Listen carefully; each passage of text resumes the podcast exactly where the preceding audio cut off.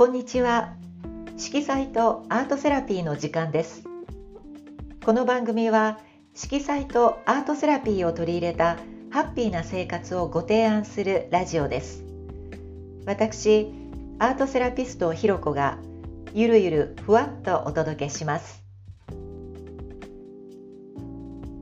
本日のアシスタントはえみさんです。こんにちは。こんにちは。お久しぶりです。お久しぶりですえみさんはグラフィックデザイナーとして普段はお仕事をされていてさらに、えー、シニア向けの老人ホームとかでアートセラピーをされていますよね。はい、はい、この秋はお忙しいですか？そうですね。あのデザインの方は、うん、あの通年変わらないんですけども、はい、老人ホームの方がですね、はい、やはりコロナの関係でちょっと入れる見通しがちょっと外部からはね立たなくなってしまったのでそれがちょっと残念です。そうですよね。はい。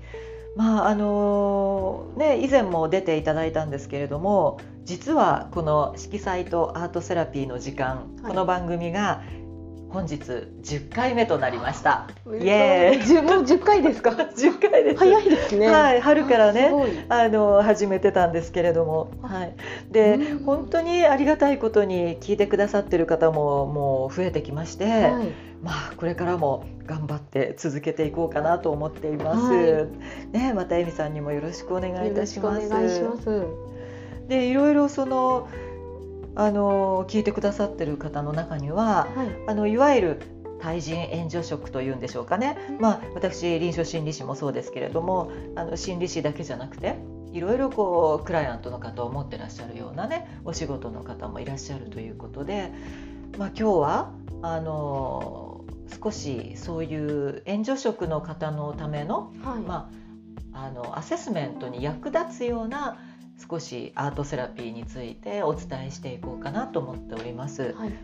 でまあ、今回だけじゃなく次回も2回にわたってそれを、あのお伝えしていこうと思っています。はい、でまああの通常こう絵とか、まあ、造形の読み解きっていうんですかね、まあ、アセスメントであのどんなところをポイントにするかっていうとやっぱり色彩とかあと何を描いてるかのモチーフってすごく重要なんですけれども、うん、なぜか本日1回目はあのタッチについて少しお話をしていこうと思います。はい。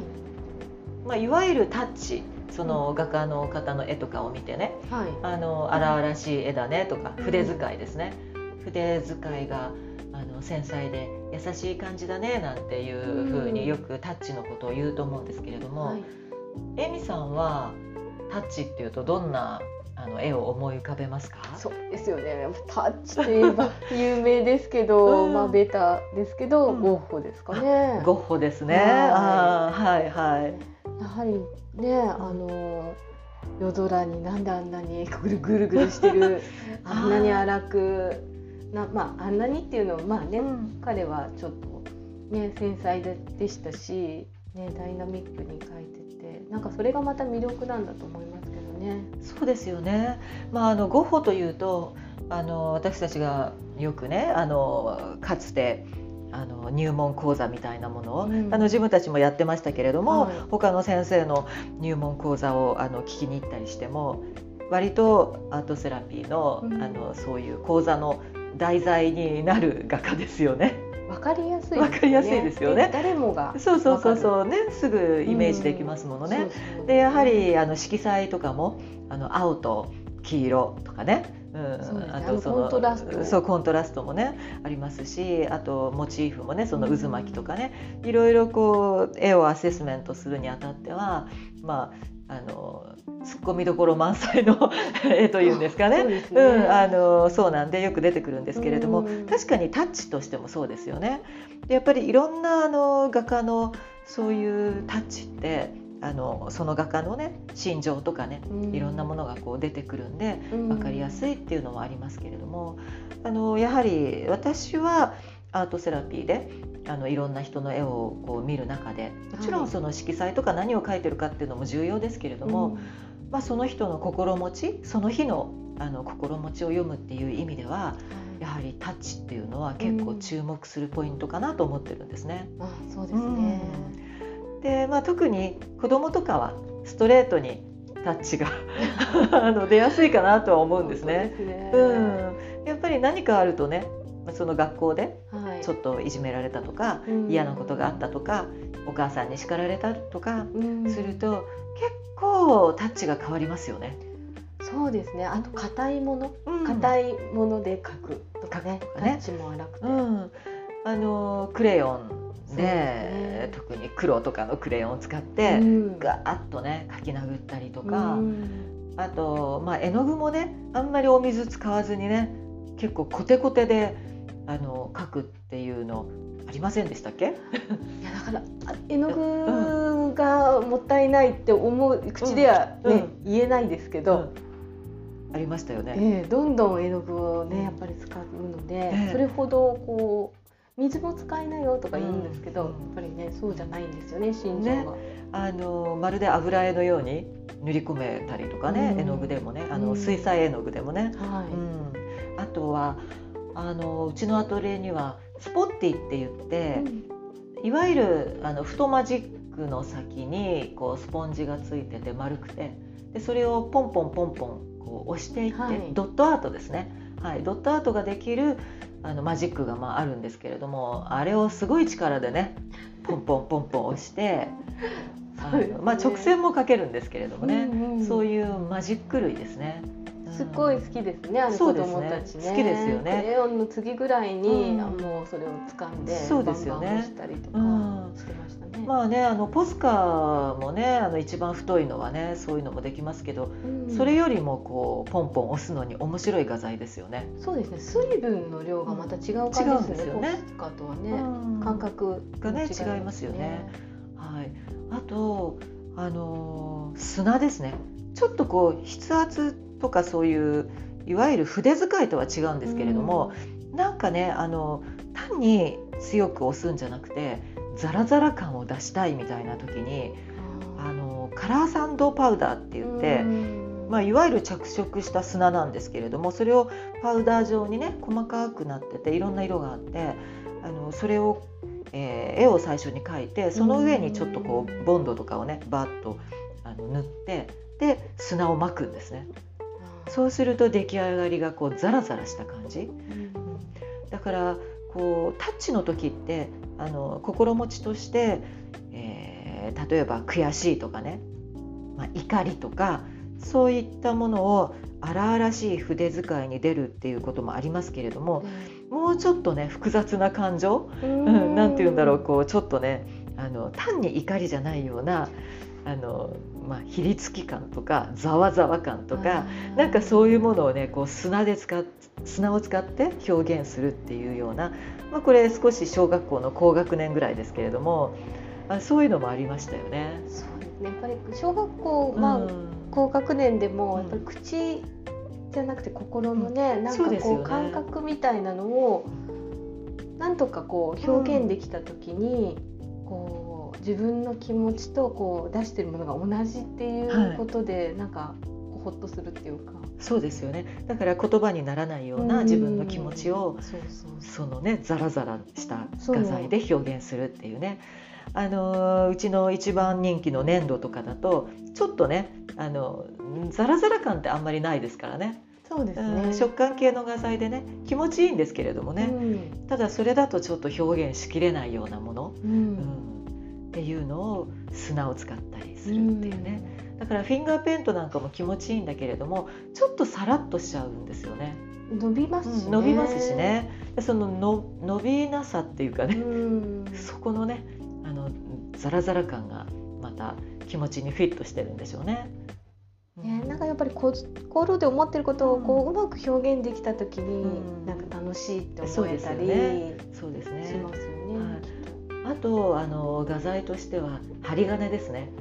で針金はあの普段は針金アートとかって言って、うん、針金で立体のものをこうどんどん組み上げていったりするんですけれどもそうじゃなくて何かこうタッチとしてね出る時ってあの画用紙にクレヨンで真っ黒く塗り込めてそこを傷をつけるみたいに、まあ、一つ筆の代わりに針金を使うっていうことなんですけれども、あの傷をつけていくっていうようなねそういう使い方をするような子もいますよね。うん、そうですね、スクラッチアート。あそうそうそう。あのいわゆる売ってる、うん、あのキットだとスクラッチアートって言って、うん、もうすでにあの綺麗なあの黒の下に色があってで表面があのスクラッチシールみたいな感じで、うん、あのこう削っていくよくコインで削りますよね。であれ針金で削っていくと、えー、最終的には綺麗な絵が徐々にこう出ていって、で絵になるっていうね。まああのー、それを見ているといわゆるこう芸術療法のねプロセスじゃないんだけれども、うん、最初は荒々しくこう削っていって、うん、で徐々に絵が出てきて、うん、でその絵の色彩がねこう目に入ることでまあ癒され、最終的にはこう一つの作品、例えばこう花火とかねあのよく出てきますけれども、そういうような綺麗な作品が出て、まあ、そこでえー、達成感もあり、まあ、癒されるっていう、まあ、一つのアートセラピーのプロセスが一枚のねまあ、画用紙で完結するみたいなね、うそういうのが見られたりしますね。そうですね。子供たち好きですよね。ね好きですよね。描くことも好きですし、うんね、色がこう現れて綺麗っていう驚き。自分で描いたんだけど、ね、自分で描いてるんだけど、うちにね、楽しい、ね、そうですよね。だから現実の社会ではね、人を傷つけることってできないけれども、そうやってね。あの針金で画用紙を傷つけることによって自分の傷ついた心を癒したりとか怒りやねざわつき感を癒すっていうようなことにあのつながるっていうのはありますね。なんかそう考えると、やっぱり、あのアートって自由ですよね、うん、何でも受け止めてくれるそうですね。もちろん受け止めてくれる空間は必要ですけれどもね、ね、まあ、カウンセラーがいて、うん、その場をホールとしてっていうか、はい、安心の場っていうことで,、ね、ね、表現できるんだと思うんですけど。そうですね、まあ、ただね普通の現場だとなかなかあのうちのアトリエみたいにカラーサンドがあったり、うん、スクラッチアートがあったりそういうわけにはいかないんでね。まあ普通は、まあ、せいぜいクレヨンとか色鉛筆とか、まあ、あと鉛筆でね何かを書くっていう感じですけれども、ね、ご自宅にもね、うん、そういうのそうですよね。老人ホームとかだとどうですか、えーとですね、老人ホームにはそのお道具箱っていうのを作ってもらってて、うん、もうハサミとか、うん、あの水で溶ける鉛筆とかクレヨンとかって一式もうセットで置いてもらってて、うん、それ以外に毎回こっちから画材を持ってって、毎回違うものを提供、ね、うん、そうタッチについてはどうですか？そうですね。だから水彩の時とかあの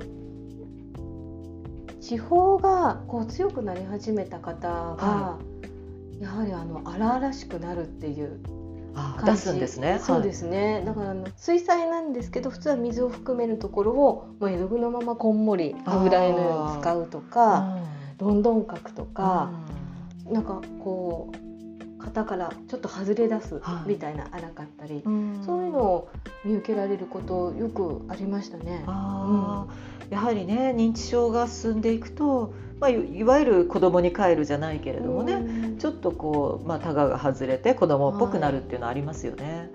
うん、そうですね。でもなんか楽しくされてるので、うん、その時間だけでもこうちょっと楽しんであれば、ね、いいんじゃないかななんて思ってました。はい、うんあとは、まあ、あの高齢者の方だと、うん、こう手の力がだんだん弱くなってきたりして、はい、筆圧なんかもね少し弱くなってきますよね。うん、そうですね。筆圧がやはり弱い方で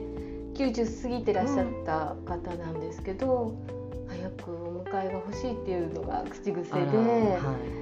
でも毎回アートセラピーにはあのアートの時間に来てくださるんですよ、車でね。であの毎回毎回楽しく作業してくださるんですけど、はい、やっぱりあの繊維1本引くんでも薄かったり色を塗るんでも薄かったり、はい、あのやっぱりちょっとねその心のエネルギーも弱くなっちゃってるっていうところがねそういう筆圧にも出てきますよね。まあねあの筆圧って通こう読み解く時はなんかその人のまあエネルギーだけじゃなく不安感とかね、うん、ちょっとねあの寂しさとかねいろんなものがこう出てきますけれどもね。はい、うん。まあ、そういうのもあの一つのアセスメントのね、うん、あのツツールというか読み解きのポイントにはなるかなっていうふうには思いますね。はい、あの次回も少しアセスメントの手助けになるようなアートセラピーについてお伝えできればと思います。はい、今日はありがとうございました。ありがとうございました。